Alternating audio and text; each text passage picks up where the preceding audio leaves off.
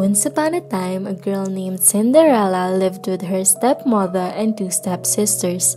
Poor Cinderella had to work hard all day long so the others could rest. It was her who had to wake up each morning when it was still dark and cold to start the fire.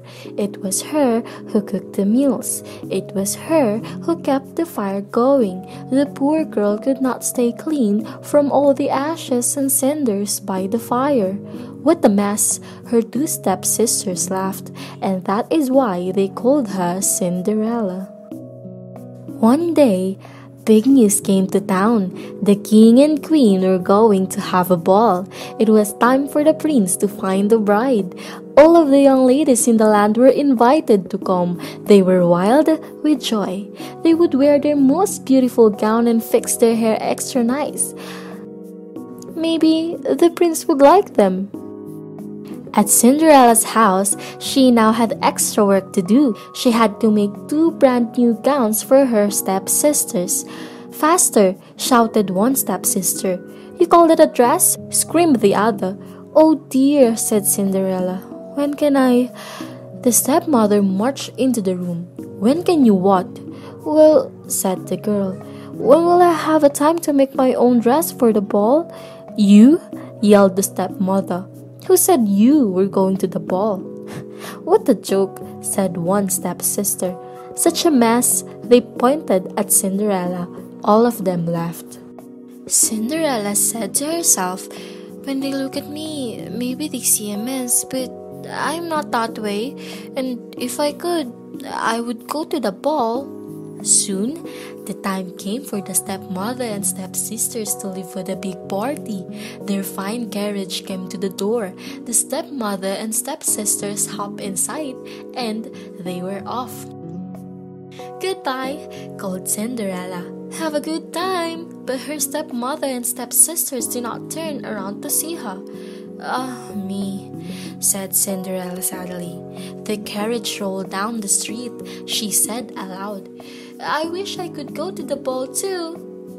Then, poof, all of a sudden, in front of her was a fairy. You called? said the fairy. Did I? said Cinderella. Who are you? Why?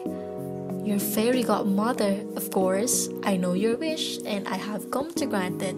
But, said Cinderella, my wish is impossible. Excuse me, said the fairy godmother in a huff.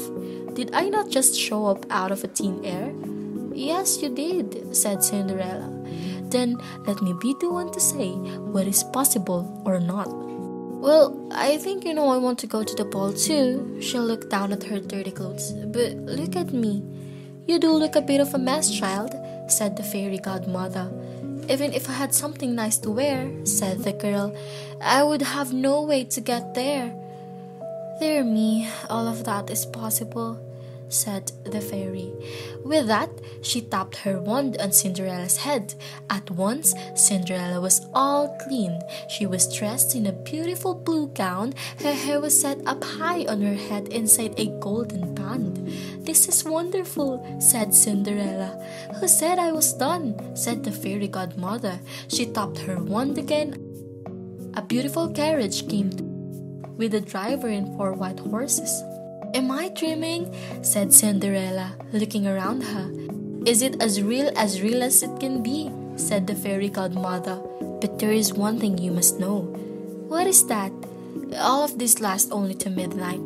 Tonight, at the stroke of midnight, it will be all over. Everything will go back to how it was before. Then I must be sure to leave the ball before midnight, said Cinderella. Good idea, said the fairy godmother. She stepped back. My work is done, and with that, the fairy godmother was gone. Cinderella looked around her. Did that even happen? But there she stood in a fine gown and with a golden band in her hair, and there was her driver and four horses before her, waiting. Coming, called the driver. She stepped into the carriage and they were off. Over at the ball, the prince did not know what to think. Why do you have that sad look on your face? The queen said to her son. Look around you. You could not ask for finer maidens than this. I know, mother, said the prince. Yet he knew something was wrong. He had met many of the young women, yet after he said hello, one by one, he could find nothing more to say. Look! Someone pointed to the front door. Who is that? All heads turned. Who was that lovely maiden stepping down the stairs? She held her head tall and looked as if she belonged, but no one knew her. There's something about her, said the prince to himself. I will ask her to dance. And he walked over to Cinderella. Have we met? said the prince. I am pleased to meet you now, said Cinderella with a bow. I feel as if I know you, said the prince, but of course that is impossible.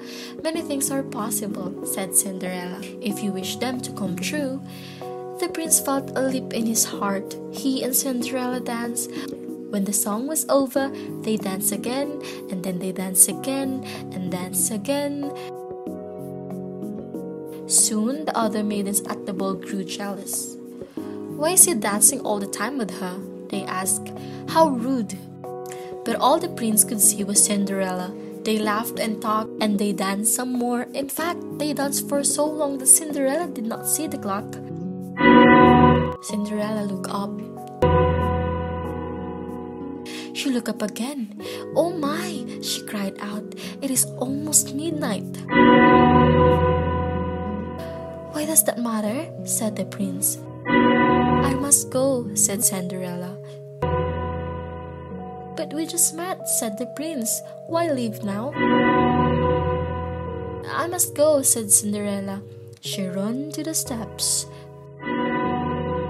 I cannot hear you, said the prince. The clock is too loud.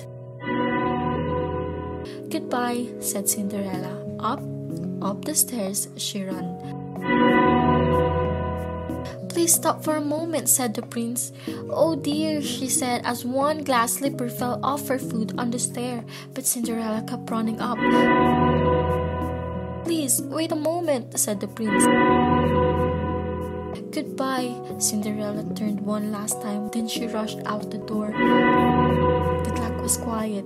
It was midnight. Wait, called the prince. He picked up her glass slipper and rushed out the door. He looked around but could not see her blue dress anywhere. This is all I have left from her, he said, looking down at the glass slipper. He saw that it was made in a special way to fit a foot like none other. Somewhere there is the other glass slipper, he said. And when I find it, I will find her too. Then I will ask her to be my bride. From hut to hut, from house to house went the prince. One young woman after another tried to fit her food inside the glass slipper, but none could fit, and so the prince moved on. At last, the prince came to Cinderella's house. He is coming, called one stepsister as she looked out the window. At the door, screamed the other stepsister. Quick! yelled the stepmother. Get ready. One of you must be the one to fit your foot in that slipper, no matter what. The prince knocked. The stepmother flew open the door. Come in, she said. I have two lovely daughters for you to see. The first stepsister tried to place her foot in a glass slipper. She tried hard, but it just would not fit. Then the second stepsister tried to fit her foot inside. She tried and tried with all her might, too, but no dice.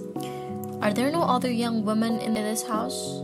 said the prince. None, said the stepmother. Then I must go, said the prince. Maybe there is one more, said Cinderella, stepping into the room. I thought you said there were no other young women here, said the prince. None who matters, said the stepmother in haste. Come here, said the prince. Cinderella stepped up to him. The prince got down on one knee and tried the slippers on her foot. It fits perfectly. Then, from her pocket, Cinderella took out something. It was the other glass slipper. I knew it, he cried. You were the one. What? shouted the stepsister. Not her, screamed the other stepsister. This cannot be, yelled the stepmother. But it was too late. The prince knew that Cinderella was the one. He looked into her eyes. He did not see the cinders in her hair or the ashes on her face. I have found you, he said. And I have found you, said Cinderella. And so, Cinderella and the prince were married and they lived happily ever after.